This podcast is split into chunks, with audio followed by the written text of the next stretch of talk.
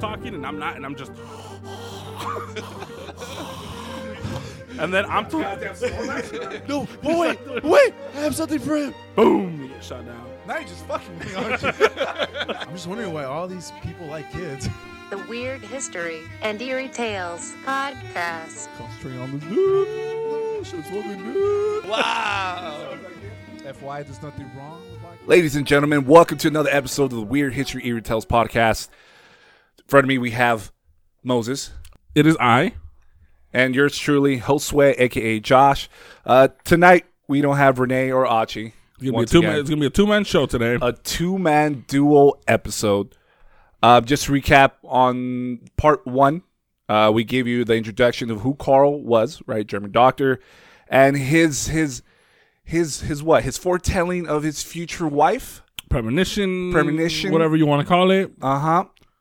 And we left off on Elena dying.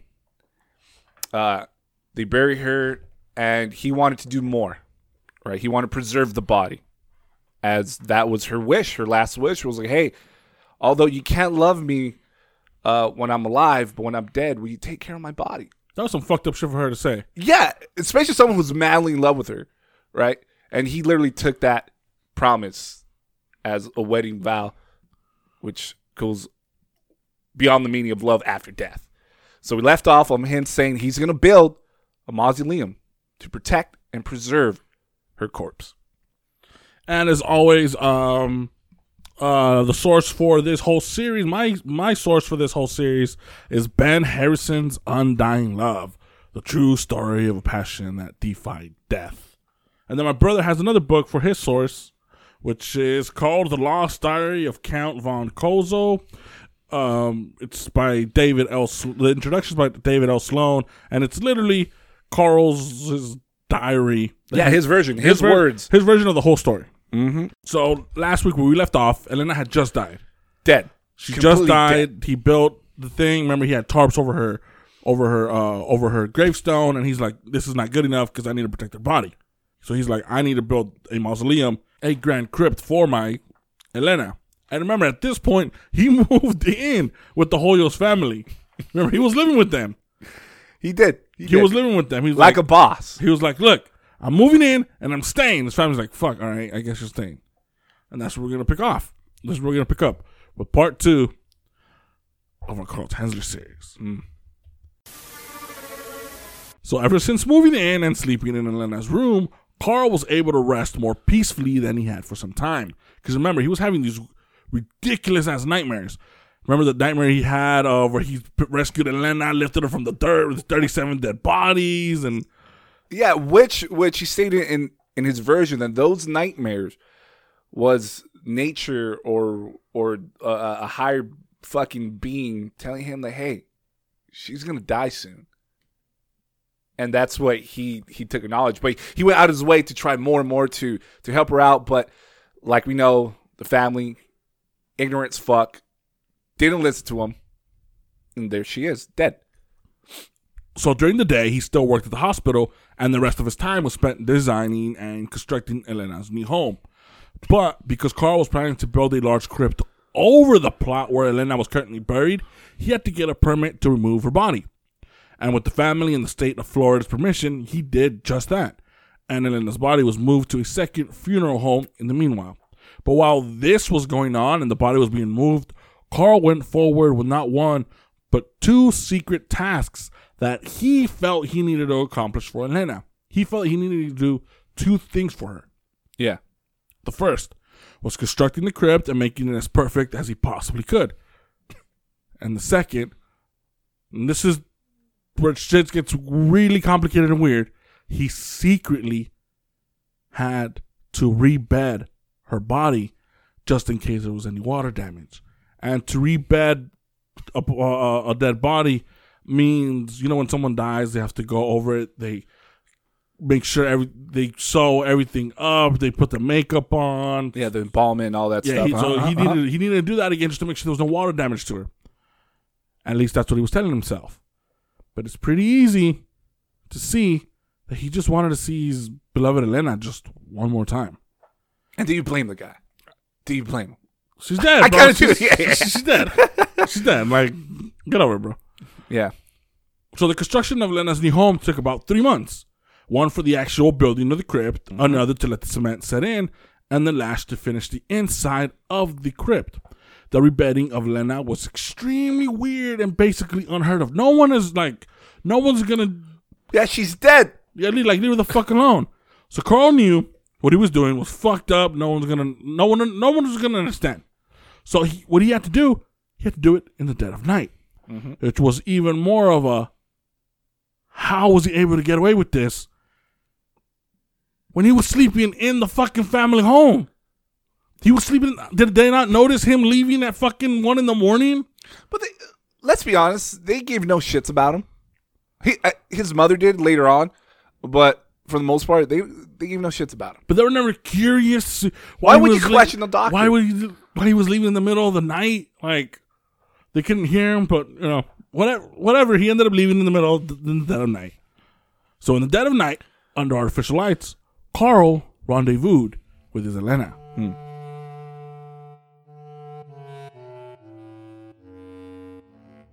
This determinant revealed that rain had indeed soaked the coffin and that moreover it had been partially crushed. It was with this dire anticipation that I know that I now approached the urgent task of taking Elena out of the damaged coffin. The mortician and I arranged it so that there would there would be no other dead bodies in the morgue at the time of Elena's re-bedding. In preparation, I had bought all that I could possibly be needed: new sheets, new pillows, cotton, chemicals, and sprays. So after all the sanitary precautions, Carl went ahead and opened and opened the seals of the vault. The opening of the lid gave them some trouble as the lint as the lining inside had become attached to Elena's face and body. So while they were trying to open the coffin, the the, the linen, the lining that was inside of the coffin, since uh, what ended up happening was they put too much dirt on Elena's coffin, so the dirt kind of broke the coffin in, and part of the car, part of the coffin that broke hit her face. So the, the the the linen that was inside got stuck to her face, and as she was rotten, the thing kind of like molded together, it kind of Yeah. glued together. Okay, glued so while they were trying to lift it up, they noticed he noticed that like, oh shit, we're we're, we're, we're, we're ripping Elena's face. Mm. So he had the magician hold the coffin lid while he like carefully cut and then just make sure that Elena's body was you know taken care of. So the first step he took was spraying diluted formula all over her body, almost drenching the body to disinfect the body and to harden the body tissues before they went ahead and tried detaching from the skin the drapery which had become glued to Elena. So the drapery was kind of glued to most of Elena's body. Yeah. So decay started to quickly set in, and it was only the greatest care that Carl was able to peel the pieces of wood and linen from Elena's body. Finally, after a few hours, they were able to lift the body out of the coffin and lay it on the table on a clean sheet. Having sprayed the body all over again, Carl started to sponge her face with a prepared solution and also her hands and feet. While he was sponging the body, Carl started to realize that there needed to be a lot more cleaning done. More cleaning that could be done in a single night. So till dawn, Carl spent every last ounce of energy not only cleaning Elena, but also cleaning the coffin, as the mortician failed to embalm the coffin, which smelled like a rotten corpse. That's how extra Carl went And to keep that promise to her. and like one of the th- yeah, and like like one of the things I was reading as, we- as we're gonna get, he never complained about the smell. No. He never. No. It was Even in his diary or in this, he's like, yeah, it's just the overpowered smell. But it was, uh, especially someone who's in science, they'll go in great detail of how fuck. No, he was, like oh, it was just the over. It was just a strong odor. Yeah, it's just a strong odor. It's fucked up. Shit, I'm thinking what what the mortician was thinking when all this was happening. well, the mortician was scared shitless. yeah, like, Yeah, I'm pretty sure this is the first time ever Yeah, and and to the- revisit her body. It is, and the mortician's he's um he's like you know uh, he's like a man of faith. You know what I mean? Like he's like we're not supposed to be doing this, and Carl's like man, shut the fuck up. Here's some money, and he like slipped some money, and like he slipped. He had Gave him the shut the fuck up money. he gave him the money. He's like, hey, I need you know I need to arrange this shit, and the and the dude's like, all right, fuck it, let's do it, but we gotta hurry up. We gotta hurry up, and that's why he didn't embalm the fucking. That's, I don't know how you're gonna embalm a coffin. But like he didn't clean the coffin right or, or do the Yeah. the dude's like, yeah, this is way too weird, and he just fucked off. But fucking Carl was too busy trying to clean um keeping up with Elena's body that he didn't realize that the mortician had just completely taken off.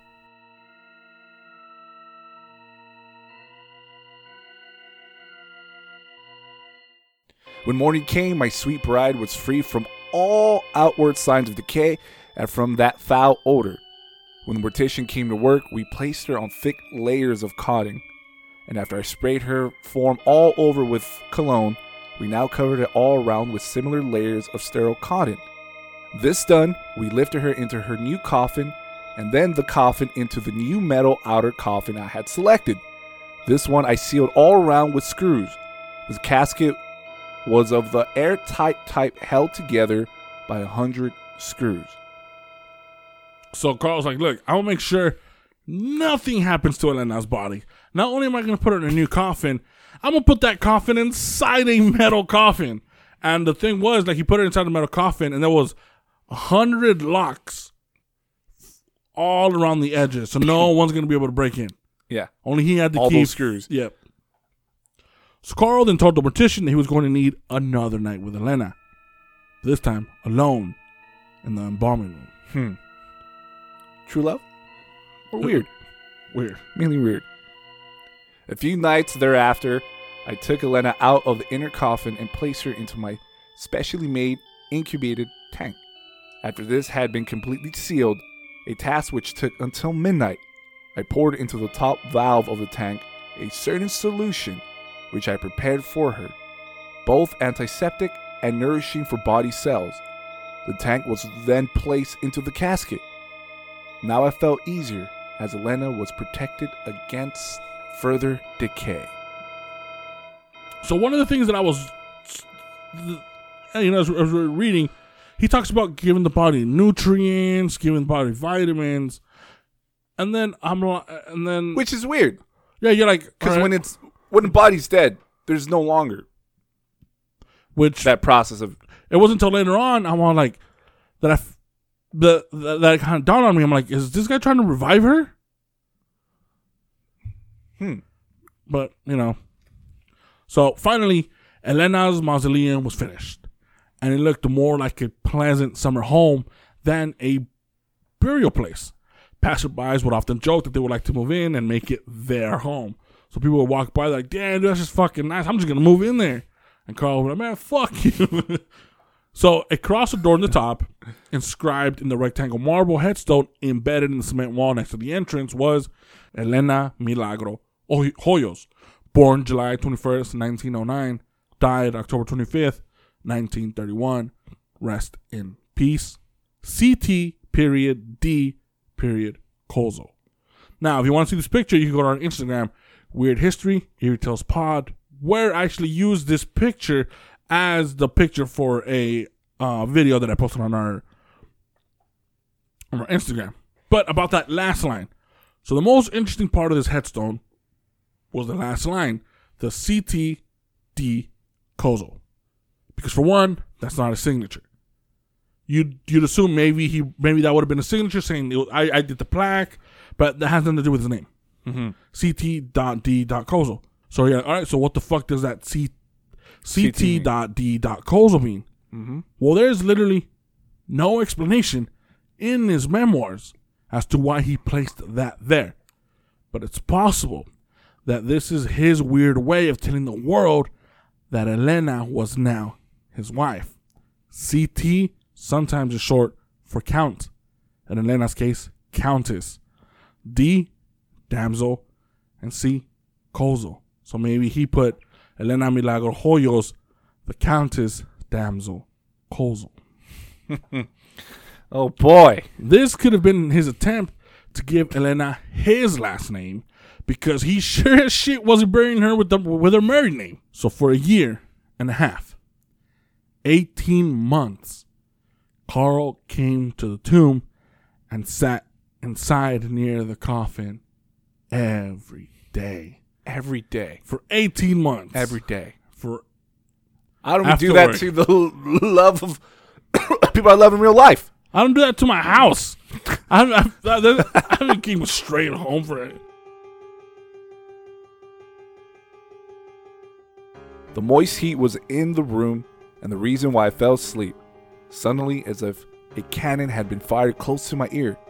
I awakened thinking that for a moment perhaps some kid had fired a toy pistol to frighten me.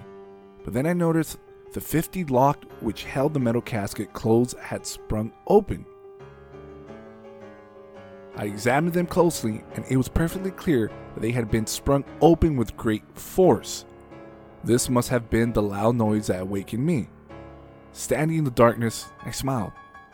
I remember how fond Elena always had been of the fun of a practical joke. Perhaps she thought this was funny to her, to jolt her groom in this manner who had dared to fall asleep in her presence. Now I could clearly hear a tapping or crackling sound inside, very distant, like nails of delicate fingers probing and scratching a metal surface. I quickly got the keys out of my pocket and quickly opened the heavy lid. The moonlight revealed that the inner coffin was still intact and sealed. I bent my ear to the inner coffin and listened intently. There was no sound, and I removed its lid altogether. I was like, yo, what the fuck? How he's hearing tapping from the fucking. So it wasn't long before Carl started striking up conversations with Elena in her crib. He came to see her every night, and after a while, he placed his ear against an open valve, and after a minute or so, heard her voice Mm-hmm. very softly. And from that day forward, he was sure that Elena was there with him. He brought her flowers every night and other presents too, leaving her greeting cards as well. God bless you, darling. I am so happy to be with you. So at this point, Carl felt that he was actually talking to Elena's spirit and that she began speaking back to him. A curious fact was that Elena's spirit showed all the curiosity of a young girl. Sometimes I carried things from hardware stores which I needed for my plane, and Elena would then ask me, What is in the paper bag in your right coat pocket? Oh, darling, those are screws and little brass nails I need for our plane.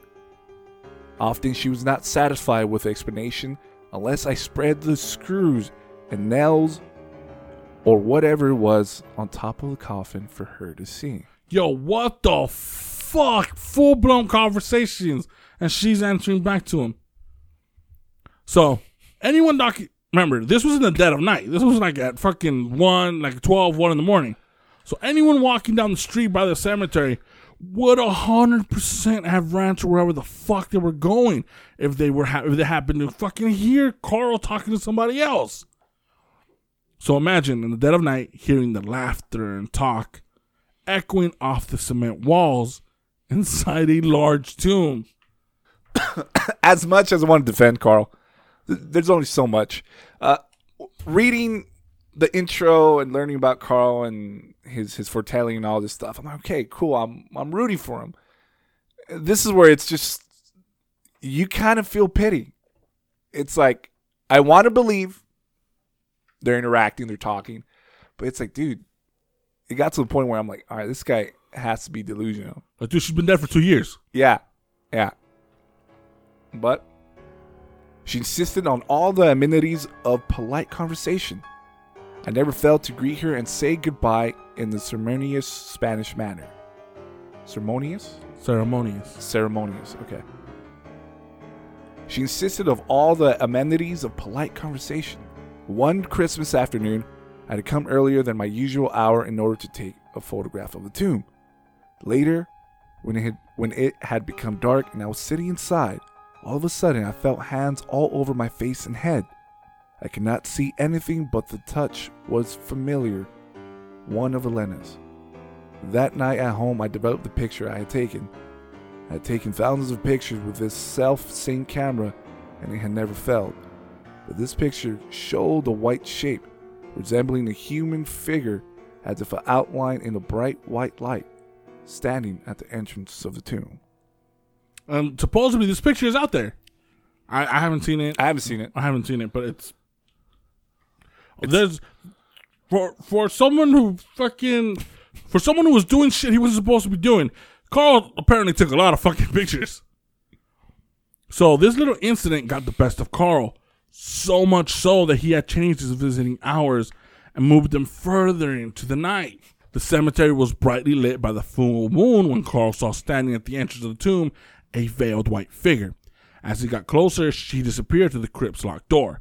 As he made himself inside, the pleasing smell which came from Elena's tomb filled the room, stronger than it had ever been.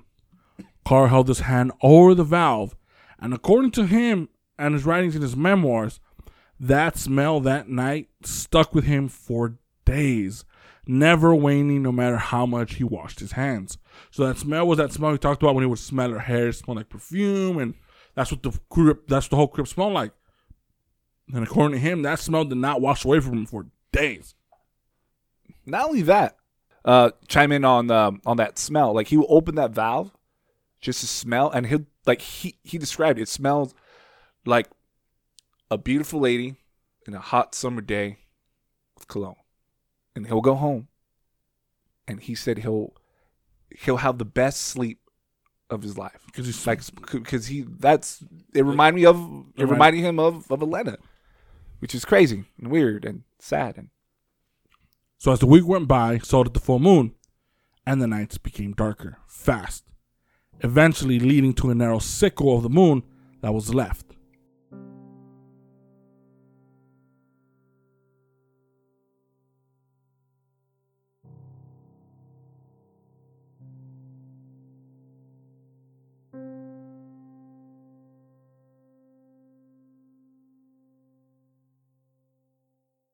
Ever since the moon began to wane, Elena had begun to sing in her casket with a very soft, clear voice which became a little stronger from night to night.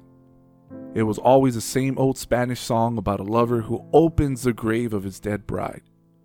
I could distinctly hear and understand every word. Then during one stormy night, the rumble of distant thunder was a fitting note for what happened next, which was a full blown conversation between Elena Full blown! and Carl. So during this one night, it's fucking setting the scene. It's raining hard. There's thunder all over the place. But for whatever reason, Carl is still able to hear Elena's like soft little soft little voice. And he's just in there just hanging out when Elena suddenly just goes, Do you love me, Carlos? And from Carl just running to the casket, he puts his mouth to the valve Mm-hmm. because obviously she, he can't see her and she can't see him, so he just goes and puts his mouth straight to the valve after she asks Carl if, if he loves her. Elena, why would you say such a thing? You do still love me, don't you, Carlos? Of course I love you. Why would I visit you night after night? Tell me then. Am I really dead? No, Elena, you are not dead. Your body's asleep. Your spirit's dreaming. Carlos, then where do I live? You live in the little house I built for you. I built it to protect you. I wanted you to be safe. Is this your house too? No, Elena. I come here to visit you. Carlos, listen to me. I want to go home with you. I want to be with you.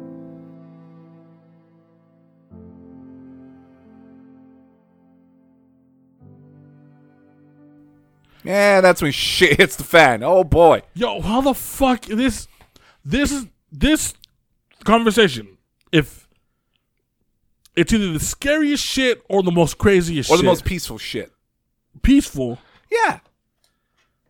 if If he's that state in that state of mind where it's like he could talk to his loved one again, like how like he he forgot all that crazy bullshit Oh, that's gonna happen. talking- Yeah, yeah, yeah. He probably felt at peace. Oh, I could talk to my beloved one. I'm talking from the outside looking in. Well, yeah, it's crazy as fuck. This is this this is either he's actually talking to a dead person or he's gone out of his he's going out of his mind that he thinks he's talking to a dead person. Hmm. So for the first time so far Carl started thinking clearly Huh. and was literally trying to explain to Elena how it was going to be impossible. Trying to tell her he has no place to put her that is close enough where that he won't get caught. But Elena had a plan, for the pussy Carl. Ah, pussy ass Carl, dude. And this is what she said. Go out in front of the tomb, and I will show you how this can be done. When the moon changes, you bring along a very large blanket. You hang that blanket over the rail of the fence. Then nobody can see you from the street or from the houses. The woman, my neighbor in the grave, she will be glad to help you. Like, yo, what the fuck? She has ghosts helping him out. But this is the fucked up part. This is the part that's like, It's all fucked up. well, yeah, but like, it's Yeah. These are his own words. That he, what what you just read is what he put down. Mm-hmm, mm-hmm, mm-hmm. So either Elena really spoke to him about how he could get away with stealing her from the crypt, or he knew what he did was so fucked up that he's trying to play coy, and he's and he's trying to play up the fact that the spirit Quote, ghost unquote, is yeah. giving him the idea, which is still fucked up.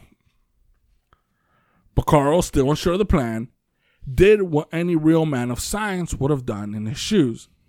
So he did a fucking trial run.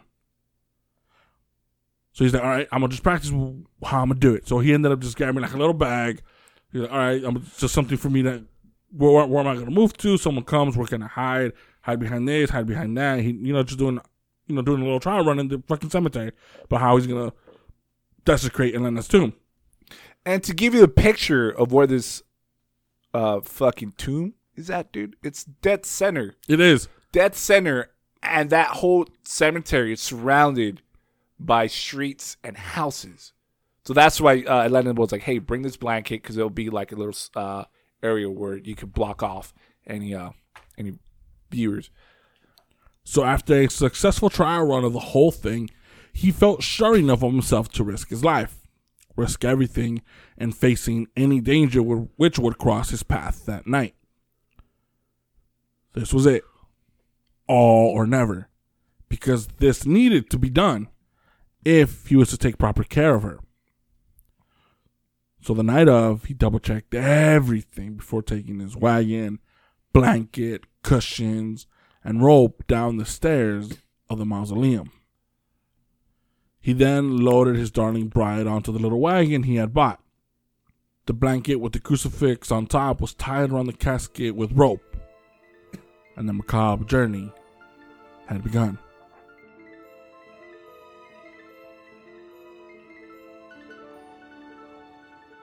A wonderful feeling took complete possession of my entire being as though a second spirit had entered my soul. It seemed that a bodyguard of veiled angels had formed on both sides and were coming along with us, and a great inspiration filled me then. I felt protected, secure. No matter what was coming against us now, there was no place for the living here on this blackest of nights.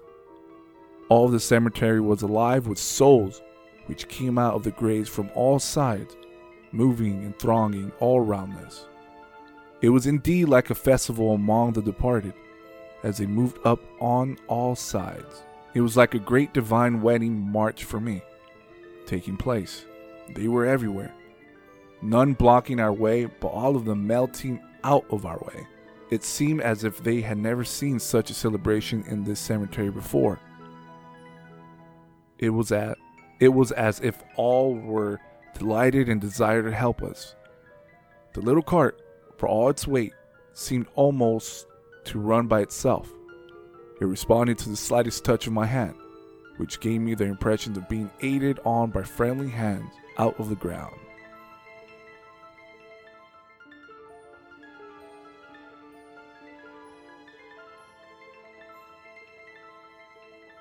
So everyone was, all those dead people were happy for Carl, according to Carl. That part was like, that Im- as crazy as it is, that's a kind of cool ass image. Where like he's like the cart, it was supposed to be heavy, but I couldn't feel it because all the ghosts were helping us push it, and the ghosts were sticking their hands out and pulling us Yeah. like no one was blocking our way. They were dancing, thronging around. They would just disappear. That seems like a cool ass visual for like this gothic story, which is this pretty much could be a real gothic like Horror love. yeah, hor- like love story. So Carl was dreaming and his spirit was flying until shit hit the fan. He struggled to get the coffin over the cemetery fence. You know, considering he's a fucking thousand years old. He's an old man. So the ground collapsed under him and the whole load fell on top of him. But he summoned all the strength and with divine help, he was able to lift the casket over the fence. But what he didn't realize was, was that something was dripping on him. Something so fucking foul that literally the neighborhood dog started barking. So finally, he was able to get the casket to the shed that he had rented. He closed the leaky casket valve and pulled off all his clothes. It was all the leftover corpse gunk that fell on him. Mm. And since there was no running water in the sh- in the shed, he had to wash himself and his clothes with a bottle of whiskey he found on a shelf. So he let Elena rest the next day. But the day after, he took Elena from the halfway house and loaded her into a large sedan.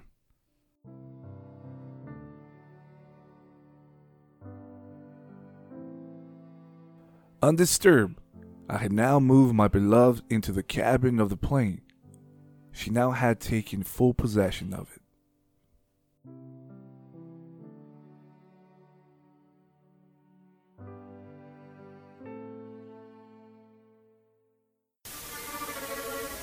So, of all things you can say about Carl, reliable should be at the very top. Obviously, next to pervert and corpse fucker. After all, he did keep his promise to Elena. My Elena, her wish had finally been fulfilled. She was now with me, and as Easter was close at hand, I made everything nice and cozy in her cabin. So, the only time it was safe for Carl to work on Elena was in the dead of night. He readied this machine that was used in World War One to treat infected wounds by irrigating them with antiseptics. So after snapping the latch of the door lock and locking himself in, he removed the final screws and lifted the cover of Elena's coffin.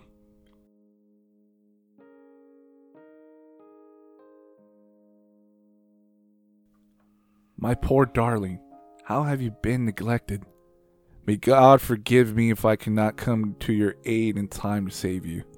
Your beautiful eyes broke and sank without anyone coming to bring you help.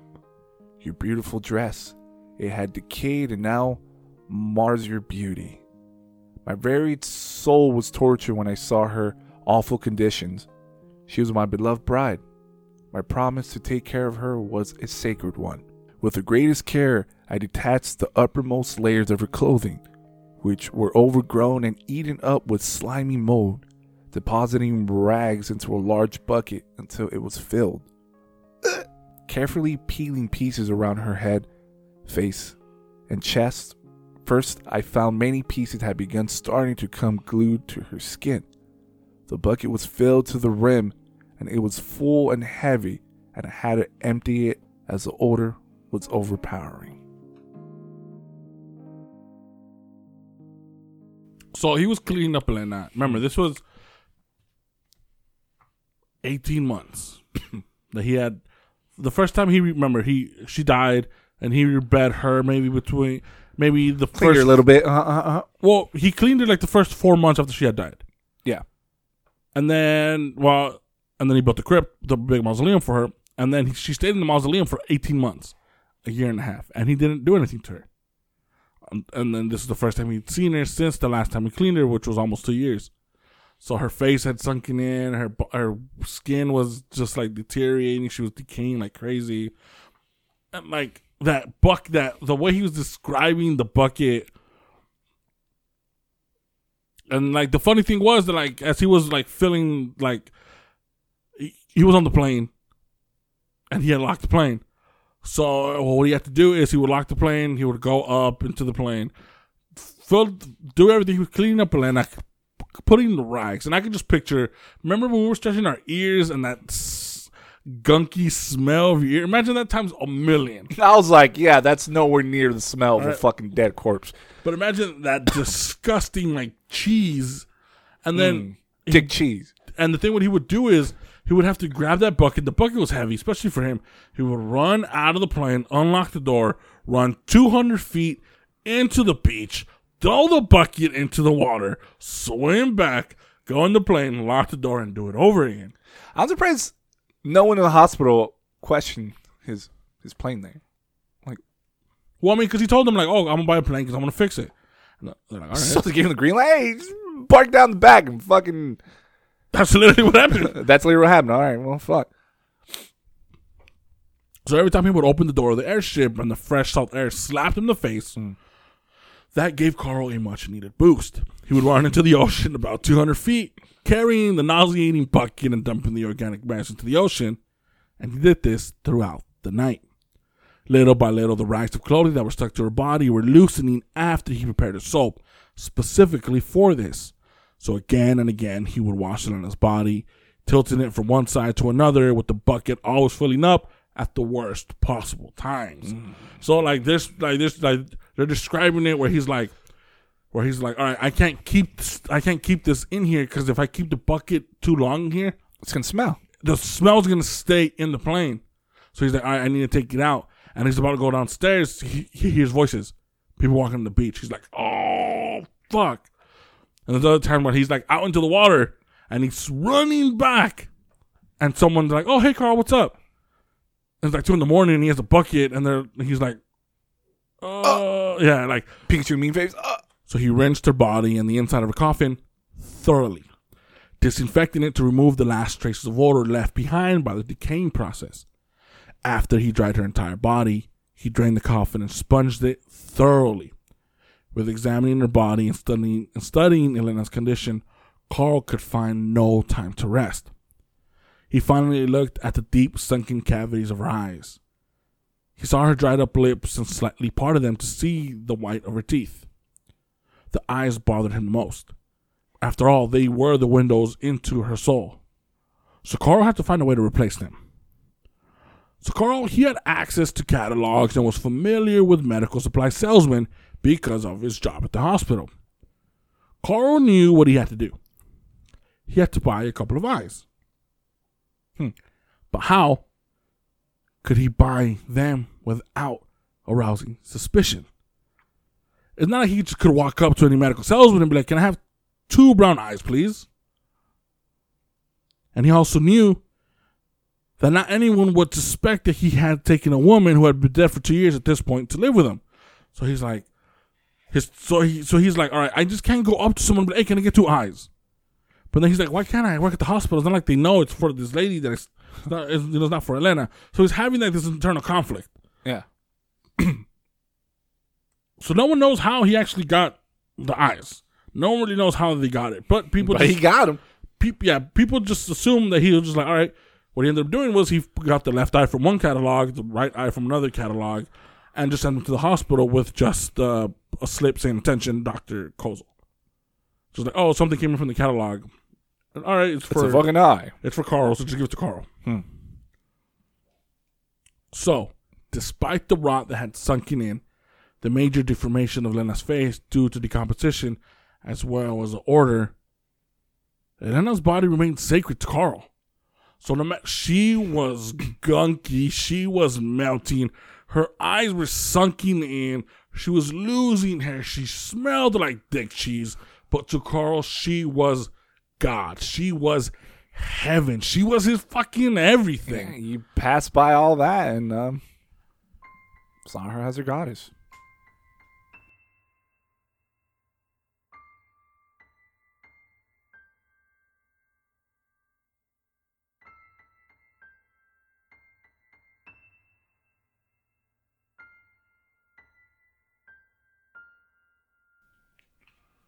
My angel was pure, despite the mud and slimy rags in which she had been laying for so many months. And then I heard a soft voice speak into my ear. Now you will love me no more, will you? These words cut into my heart like an arrow. They set me on fire with sacred love for her. I assured her, Darling, I love you more than ever before. If it were not so, I would not have taken you to me. Kissing her dry lips and breathing deeply into her lungs until her bosom rose, I unpacked her bridal gown and covered her whole body with it.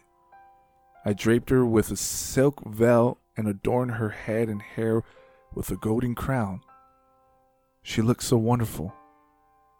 Now I could not resist the wondrous spell, and trembling with love, I sank gently into the coffin with her and kissed her as if she were alive.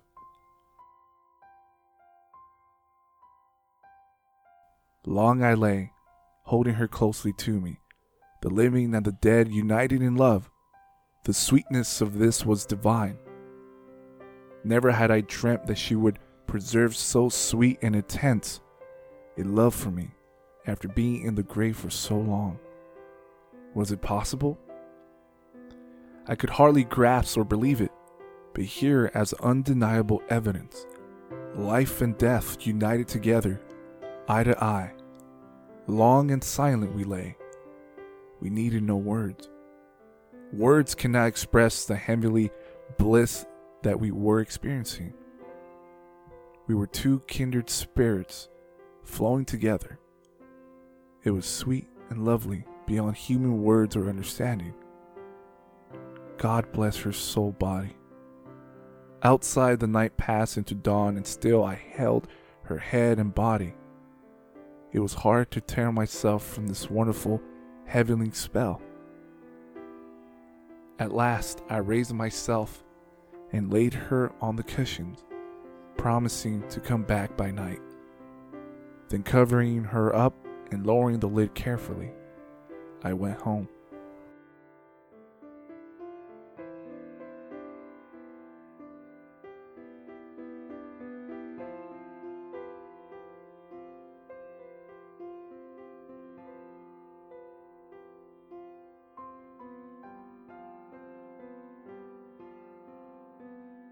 Carl beat dead cheeks. He beat him! This is the first time he's had sex with his Elena, and he dis- the way he described it, I'm sure is not the way it sounded or smelled. Bad times, bad times. He beat them cheeks back into the grave. He stayed the Back whole, to the grave, bro? Back, he stayed the whole night he spent with her, and this is the first time he had sex with Elena.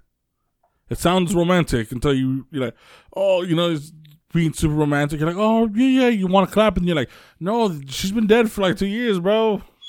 It sounds cool, like level. Oh my gosh! But then you see through the subtext, you're like, this dude fucked a dead chick.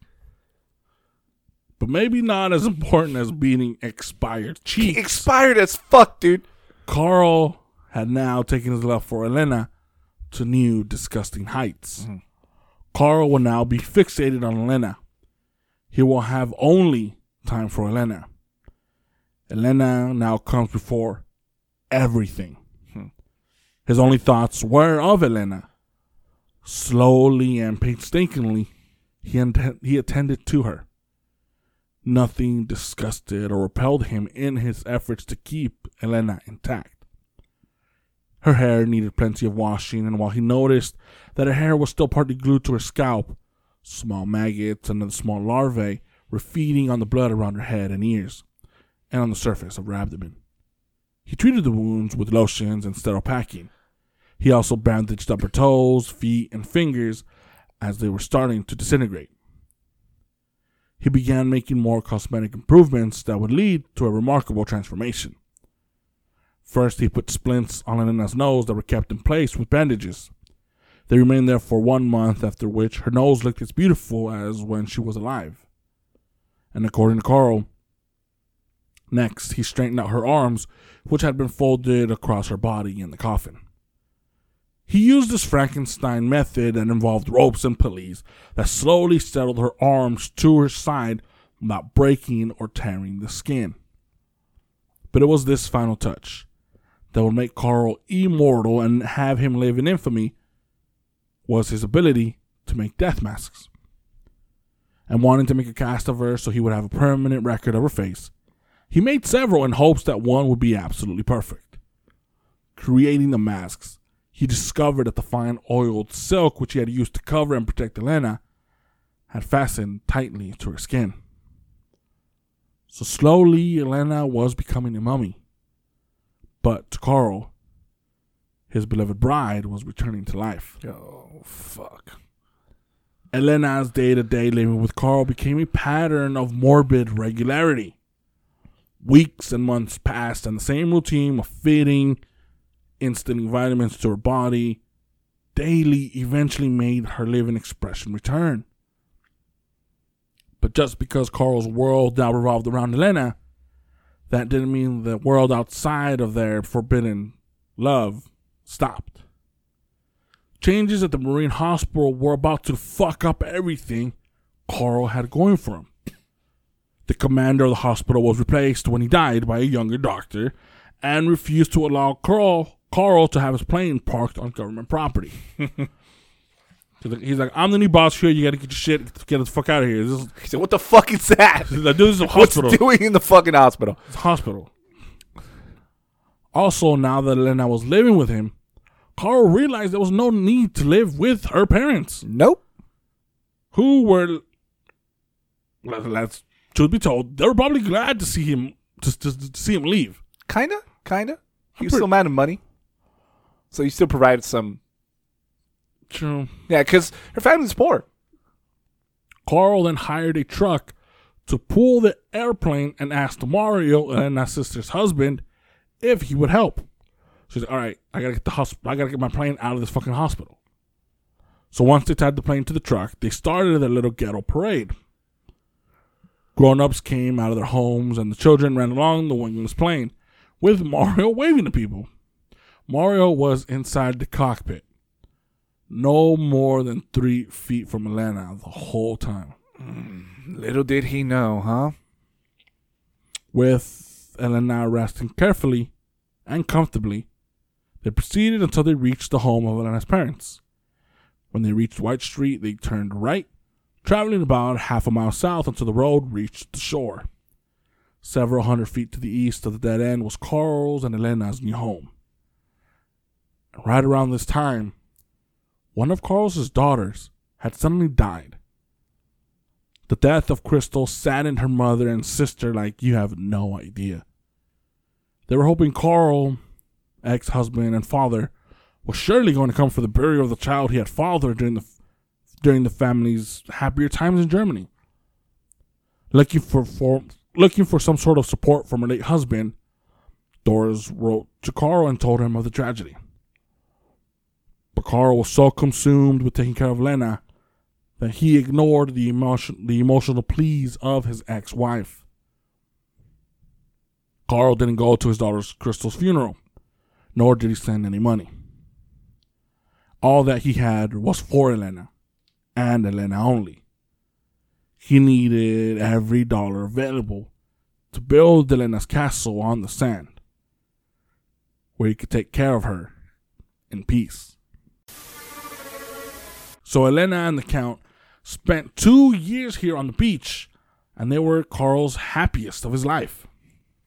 Carl was not afraid of working, and now that they had moved to the beach, there was a lot of work that needed to be done in order to build Elena her perfect castle. His job at the hospital was just as demanding as ever, so the construction work he, he was doing was being done in his off time. There was a long concrete pier reaching to the water on the land side where there was still a few broken cement walls standing, which he intended to use in the construction of his hangar building and laboratory. But first he needed to level the ground, after which he rolled the plane into the ruins. Then he began to build with rock, cement, beach, sand, and, and seawater a square of walls, with a large opening for the plane to get out of the building and onto the white cement runway slip. So Carl was building this like homeless shack in the beach, using everything he could to build a laboratory. He just needed walls so he could have his laboratory in there, his incubation tank so he could take Elena out of the coffin and put her in the Put her in tank where she, she could get vitamins. And needed a, he needed somewhere to hide the plane, so he was making like he's like it's like this hobo. He's building like It's like uh, Seven Days to Die. not even because you use wood. He's using like seawater and shells and.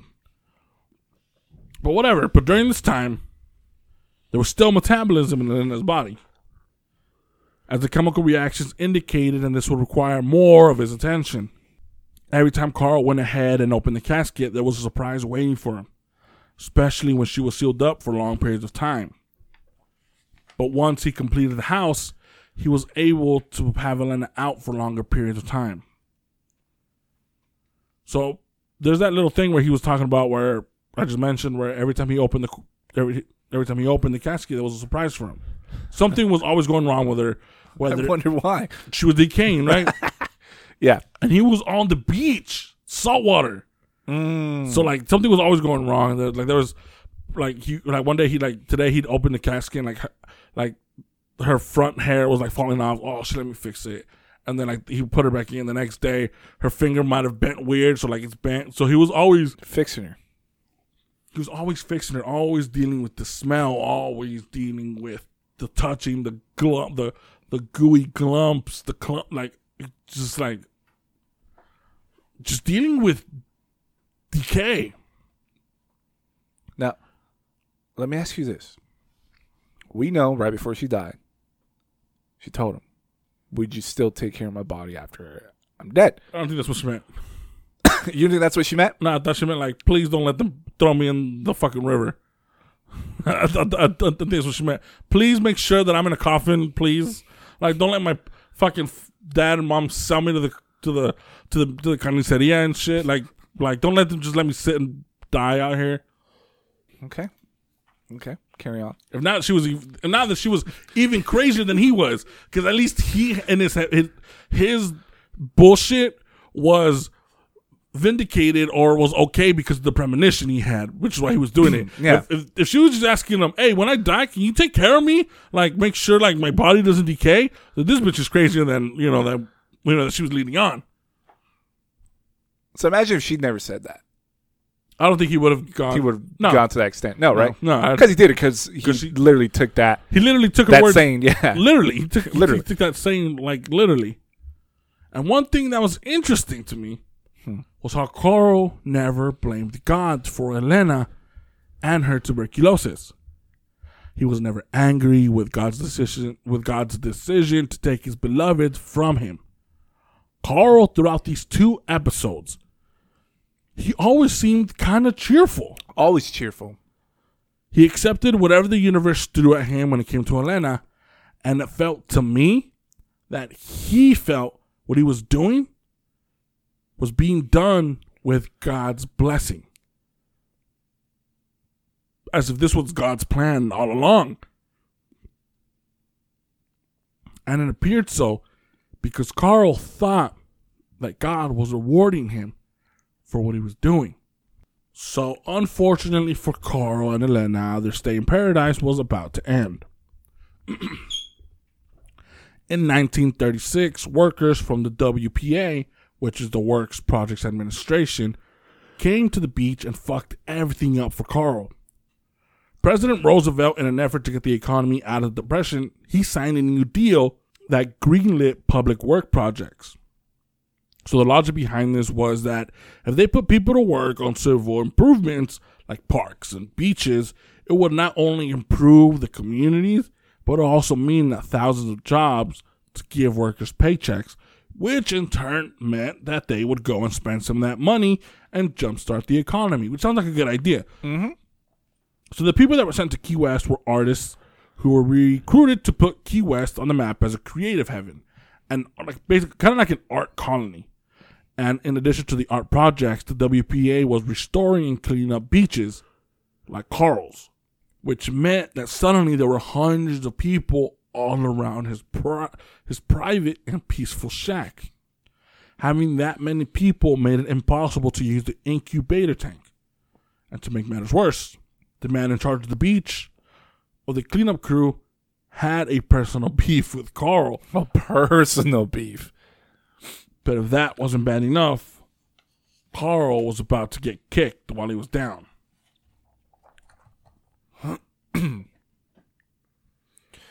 One morning, my walls were shaken by a big explosion.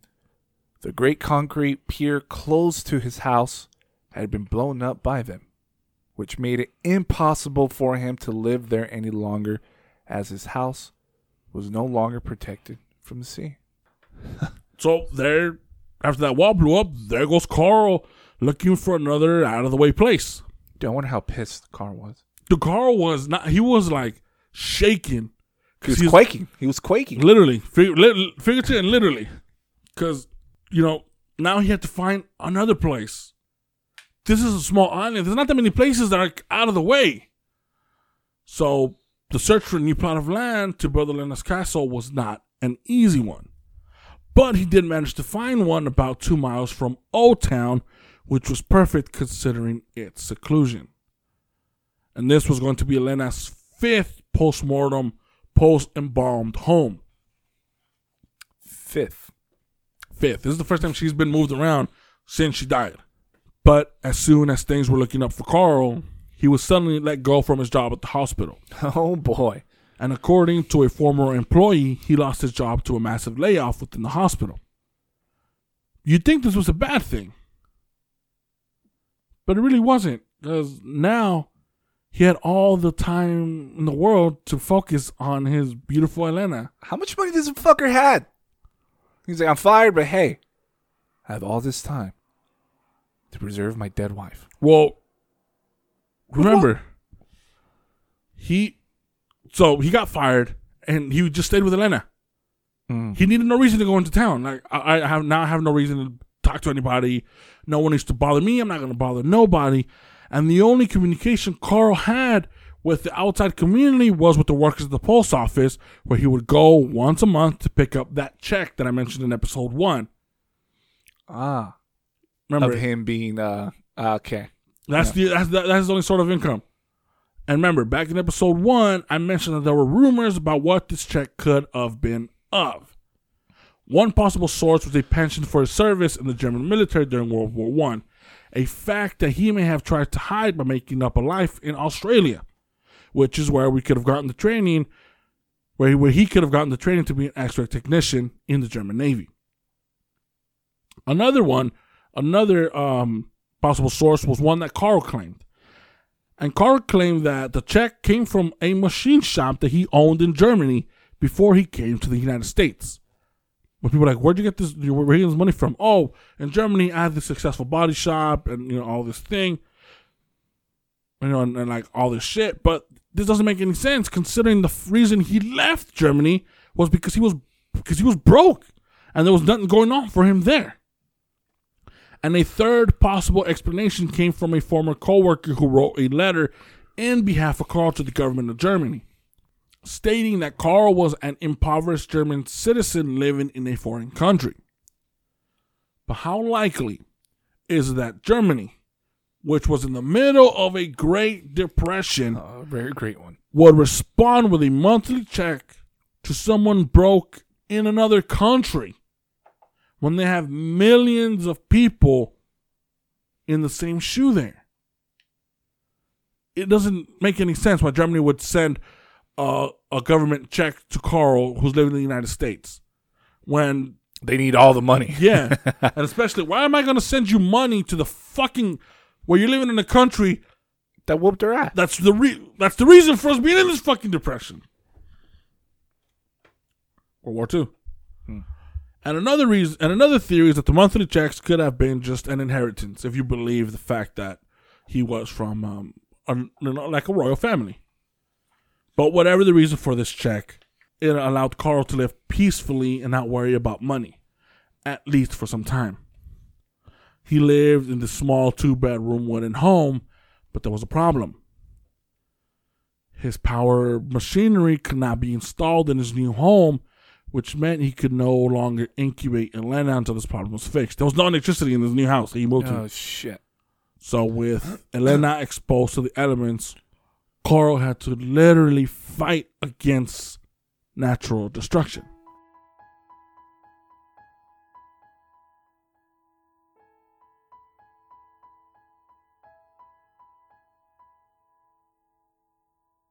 In her big bed, covered by double and triple screens all around and waterproof tent above it, she looked comfortable and content just as if she knew. And I am positive she did know that she was lying on her own mattress, on which she had died and was inviting me to her side. I now slept by her side to be close to her and to protect her room from insects and other dangers. Every evening I played organ music for her, and in the morning, when I cooked my breakfast, I carried it into her room and ate in perfect peace and contentment. I always experienced a feeling of harmony and silent happiness as though an angel was present.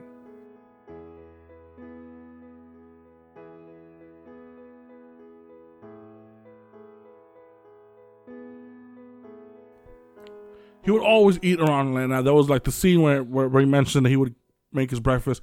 He would make two plates. One for him and, and one, for Elena.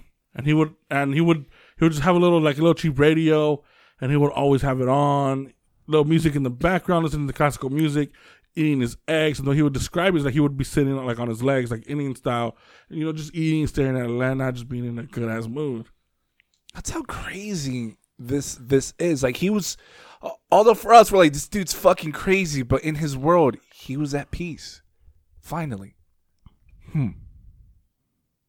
And it was around this time that Carl claimed the miracle of miracles happened. On July 29th, 1936, Carl woke up like every morning, ready for the day's work, when Elena had finally come back to life. As he looked at her, he noticed the fingers on her right hand were moving, and taking her hand in mine, I felt how relaxed and soft she was.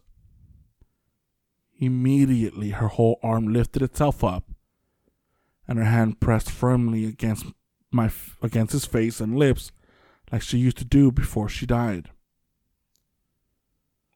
Carl kissed her, and when his lips touched hers, Elena opened her eyes and looked at Carl. Then, turning herself on her side toward me, she attempted to get up.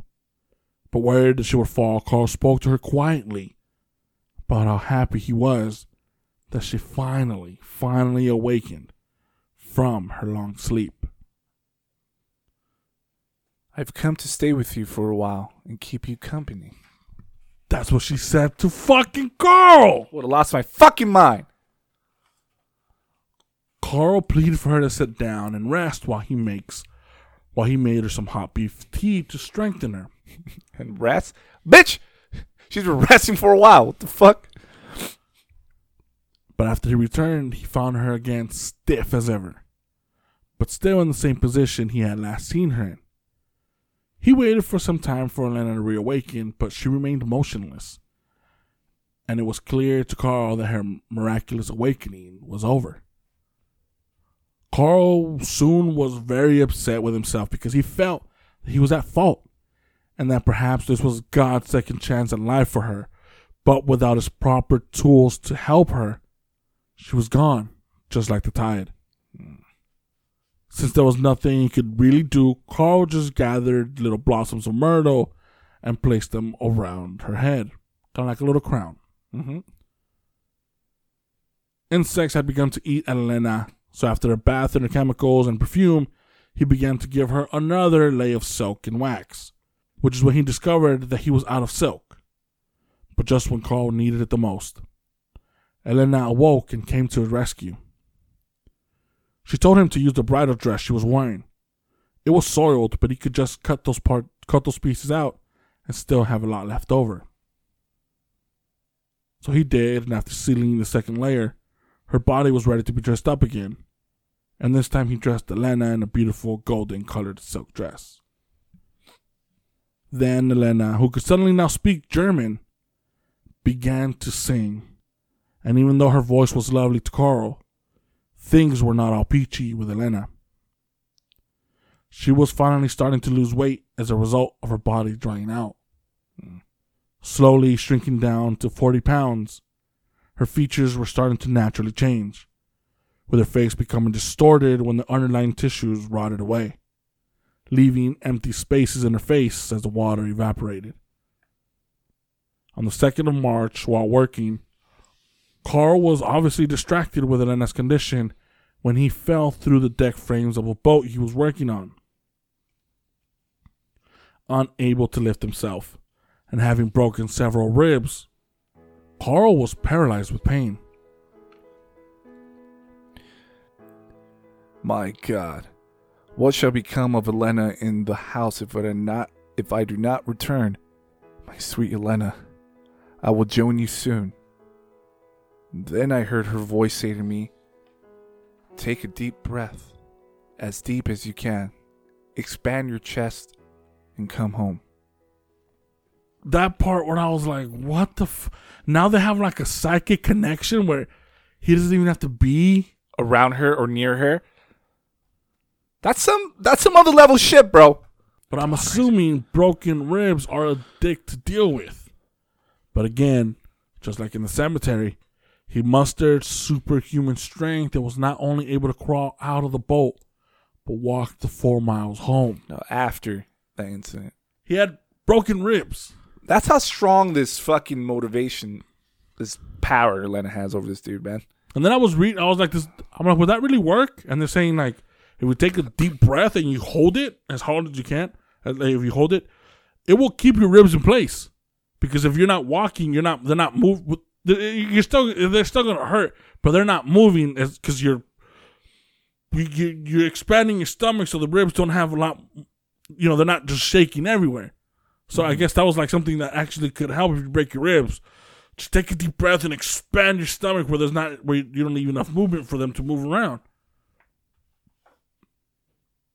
But hurting and agonizing, he was uncomfortable in every position until Elena told him to lie beside her with his back rested against hers. Only then he was able to get some sleep. And then shit started getting really weird and fucking scary. If all of this wasn't weird enough. For three straight days, from September 11th to the 13th in 1940, while asleep, he heard Elena's voice anxiously calling to him. Hide me. Hide me somewhere. Then another time, Can't you hide me somewhere? Carl, confused as fuck, he asked her why should he hide her, but she was not saying anything anymore. Hmm. And for a while, he was thinking of taking her back to her casket, but if he knew if she did this, she would not get the air she would need. Then on the 14th of September, just before the sun came out, Carl was awakened by Lena's body trembling all over for a few minutes, and he tried to calm down her trembling. Elena, God bless you, darling. Are you going to rise? Rise if you must to our Heavenly Father. All of my love will help you on your way. But when he took her hands in his and kissed her lips, her shaking and tremors were gone. Hmm. Yo, and And Matt, all the fuck, that's all fuck, that's all fuck. You're in the middle. You're you're you're in the you're you're trying to sleep. I don't know what's scarier. What would be scary if the that chick you're sleeping with is telling you hide me, hide me, or you wake up and she's like shaking like crazy. I think they're both equally scary. But if I had to choose Feet on Fire, I would pick Hide Me. You're dead asleep, and you hear that bullshit? You got me fucked up. I mean, at this point, that's not gonna phase me. I'm sleeping with the dead fucking. You know, I'm sleeping with the corpse. So as time passed, Carl got comfortable and continued to believe his secret was safe. But he was starting to arouse some suspicion. And how could he not? He always bought a thick little soap at a time. He was always buying jewelry, and he bought a ridiculous amount of Elena's favorite perfume. No one knows who, but someone started talking about Carl, and an ugly rumor began to circulate around Key West. Oh boy, here's drama. Most people in Key West laughed it off, but a few were starting to take it seriously. And it was only a matter of time until they reached Elena's sister, Nana, that her dead sister might not be resting in peace in her mausoleum. And on September 28th, 1940, was one of those days for Carl. Oh fuck. So Mario rushed over to Carl's home and just shouted into his room, just shouted at Carl, Elena's tomb has been broken into. Come with us. Carl's life with Elena had been up to this point very private. No other living souls were involved, but now due to this, that they might be discovered, anxiety began to take a hold of Carl. Hmm. Arriving at the cemetery, he found Elena's sister Nana, Mr. Bethel, which is the cemetery manager, and Mr. Pritchard, the undertaker. Elena's sister immediately insisted that they open the coffin. Obviously, Carl not wanting to, if he wanted to keep Elena safe and all to himself. So Carl, he disagreed. The undertaker and the manager tried to assure Nana that all was well in the tomb. That yes, someone broke in, but the inner coffin had not been opened. They were obviously not trying to open the casket of a woman who had been unmolested for nine years. At this point, Elena had been dead for nine years. How many years? Nine. Nine fucking years. And he had been with her for uh, the better half of seven. Nana was momentarily satisfied, and Carl was relieved that he, that he had at least, for now, been able to guard his secret. Carl went back home and told Elena of her sister's behavior. He went back like a gossip to his sister and went like, "You will not believe the day I just had," and like he went off on on Nana to uh, Elena. So on October first, Mario returned and told Carl that he needed to go back to the cemetery. Oh boy. This time there was a crowd, and Nana got up in Carl's face and told him to open up the coffin. Oh boy. Through Carl's eyes, Nana was being selfish, not allowing his love to continue. but through a normal person's eyes, Nana was slowly dying from tuberculosis. And she was just worried about her younger sister and was concerned about the eternal peace of Elena. Nana spoke again, but this time she was more worried and less angry. All she wanted was for Carl to open the tomb so she can see for herself that her sister was resting in peace. So she had a she had a feeling. Well, remember, the rumors started going around, and she's like, you know what? It makes sense. This creepy motherfucker, he was in love with my sister. I was trying to marry her. I wouldn't put it past this fuck. And she was dying from tuberculosis. She's like, you know what? I just want to make sure my sister, my little sister, she's, she's not, she's where she's supposed to be. So Carl said, fuck it. You want to see Elena? We can go see Elena. So he invited her back to his house. Hmm. when going inside his rooms, Nana stayed back near the door while her Mar- while her husband Mario came along to see Elena's bed. Come here, Nana, and see how beautiful Elena's resting in her bed in the silken garments and all her jewelry. As she came into the room and alongside of the bed, she lifted the curtains and there she was, her baby sister Elena. Nana couldn't believe her eyes and refused to accept that this patchwork body was her baby sister. She gripped Mario's arms and said that they needed to get out of there, that she felt sick, but wanted to go back to the cemetery to open up the coffin. They both went to the car, but before getting away, Nana called to Carl. I want you to put Elena back into the vault, but I want to be present to see that she lies in the coffin. Do you hear?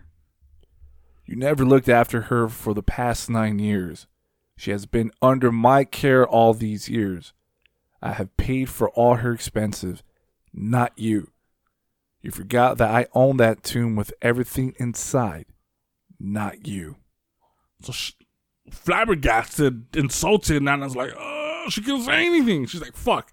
And she fucked off. She fucked off. But for the next five days, Carl sat alone with his dead love, wondering what was going to happen, hoping that they would be able to stay together. And finally, on October 5th, a motorcycle headed by two sheriffs followed the funeral car and several other cars stopped in front of Carl's home. As he opened the screen door, the sheriff presented Carl with a warrant charging him with being in possession of a dead body. After seeing the body in bed, the police asked if it was true that he's had the body in his possession for over seven years. And this is the conversation the cop, sheriff, and Carl had. The cop walked up to Carl and was and, and asked, "And who is she? She is my bride. Elena Hoyos. Do you have a certificate for the body? Yes, I have. Here. This is her death. This is her certificate of death. This isn't the certificate we need." I don't know of any other certificate required for the dead. I'm sorry, but we have to take you to the courthouse and explain everything to the court. Oh boy. So Carl followed the sheriffs into the car, where he noticed a funeral car driving up and two attendants stepping to the door. They carried her out before putting her in the car. There is no security for my house. I protest against the violations of my rights. And the sheriff responded with, We are having the body placed in the funeral home where it is safer until your case is settled. Then you may get it back. I will make sure that nothing is removed. I will lock the doors and bring you the keys. So for the last time, Carl looked over his shoulders at Elena, and he caught a glimpse of her face as the man solemnly slid the body casket into the black hearse. And that is where we'll end part two of our Carl Tanzler series. Motherfucker, dude. Separated. And How this- crazy is Carl gonna get after this, huh? We have to find out. and then, as, as you know, are, are we gonna find out in the next episode on our on our finale that people at Key West are split. They're split with what's going on Between the the story. Yeah, between the story. Yeah, yeah. He has fans. We're gonna find out he has groupies. They show up to the prison. They're like, we think it's so romantic. Sympathizers, yeah. we we we we we think it's so romantic what you're doing. They're giving them money. They're giving them a bunch of shit. A lot of girls in you know in Key West they think it's romantic. All the dudes are like, man, fuck this asshole. All the wives are like, see, see, this, look what this motherfucker's doing, and she's dead. yep. She's been dead for nine fucking years. She wasn't even his wife. So like, he's all the guys are like, man, fuck Carl. They're doing all this shit, but it's it's crazy. It's crazy how it's starting to split. But this is where shit hit the. This is where shit hits the fan, and this is the first time in nine years that he's gonna be separated from Elena. Because Yeah. even though the first, remember he was with her for seven years straight, seven years straight. But the first year and a half, even though she was in the mausoleum, he was always with her after work.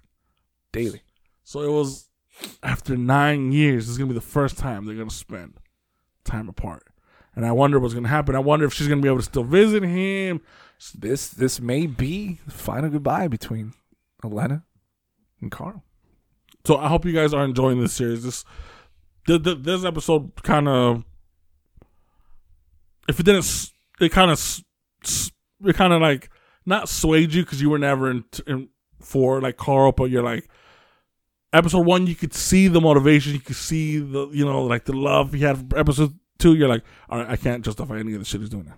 Like, and now it's like, all right, this guy's fucking delusional, but there's still that. Uh, I don't know. So I hope you guys are enjoying the series. I'm enjoying the living shit out of it. We have one more episode, and then we're gonna be done. Hopefully for part three, it'll be the, um, Renee will join us. He couldn't join us this week because we changed the date due to some things happening, and um, he had to go out of town, so he couldn't record with us. And um, but I hope you guys um, add us on Instagram, weird the weird history Eerie Tales Pod, so you guys could um, see what we see what we post, see the pictures we post. If you guys can and are able to, please rate and subscribe on iTunes. It really helps the show. It helps the show grow. Um, you guys can find us on Spotify. Again, the Weird History, E Retail Spot. A lot of people think it's and the Weird History and E Retails. No, it's just the Weird History, E Retails Pod. You can find us on Spotify there. Um, we're we're still in the talks. We're getting closer and closer to getting merch. We're probably gonna put two shirts out at the same time. They're gonna be obviously they're gonna pre-orders because we don't want to make too much and then not like only two people buy it. Mm-hmm. But you know, and um, one of the yeah, so that's what's gonna happen. So keep that up. You guys could uh keep up to keep up to date with us on Instagram, the Weird History Eerie Tales Pod. And again, the source for this episode is called Undying Love by Ben Harrison, which is the narrative, which is the story of the thing. And then if you want to read the story in Carl's own words, the story is called The Last Diary of Count Van Cosel, a true twisted tale of love after death. And you can find both of these links on the show notes, or you can buy them on Amazon. They're like 15 bucks. They are an amazing read. I'm leaving so much out. One of the things I left out was the two years they spent in the beach. So much, so much happened at the beach, but I'm like, it's interesting, but it like it's not gonna, it, it's not gonna further the story. So I'm just, so I just gave you guys the important parts. But it's been nine years that seven years that he lived with Elena, and two of those were in that beach. Yeah, and uh, if you do like this story and you want to read more about it, I highly recommend The Lost Diary of Count von Cosel because it, it- it goes into detail of what he experienced, and um and yeah, So I hope you guys enjoy this episode. This episode is gonna be a little, it's gonna be a few days late. Apologize for that, but I hope you guys enjoy it. And if no one has anything else, oh, and um, for all our list, all our Android listeners, remember we have one more month before we take off all the episodes off of Google Play. Google Play. And if you guys are bummed about that, please check out Spotify. It's free. It's free. You don't have to do it. And if not, someone actually gave us a good. Um, someone actually gave us a, some good advice. Saying, why don't you guys just put your episodes up on on YouTube? Yeah, So you guys can listen to it on YouTube, and we're gonna look into that. Having you know doing a YouTube channel. I know there's been some people, some people they keep asking us to make a YouTube channel, but we just don't have the time. Not yet. Not yet. Not yet. But you know we're getting there. And sorry for missing your uh D and D live stream. You know who I'm talking to. So again, um, we'll that I that YouTube thing might be a good idea just to post our episodes up. Post yeah. up. I've been told, but I thought they expected like live. I mean, not live, but actual like content. recording of us. I was But- I was actually thinking of having where you guys could see us recording, Yeah, but most of our episodes are scripted. Why would you guys want to see us, script. you know, kind of like reading? You know what I mean? Yeah. So I don't know how it's gonna work. We'll we'll I We'll want brainstorm. we'll brainstorm. We'll do We'll something do some stuff. Yeah. We have to grow s- somehow, So again, some way. add us on Instagram, Weird History, Eerie Tales Pod. Add us on Spotify, The Weird History, Eerie Tales Podcast. Rate and review us on iTunes. That helps the show a lot. Um, so thank you guys. And as always, we are The Weird History, Tales Pod. Thank you for listening.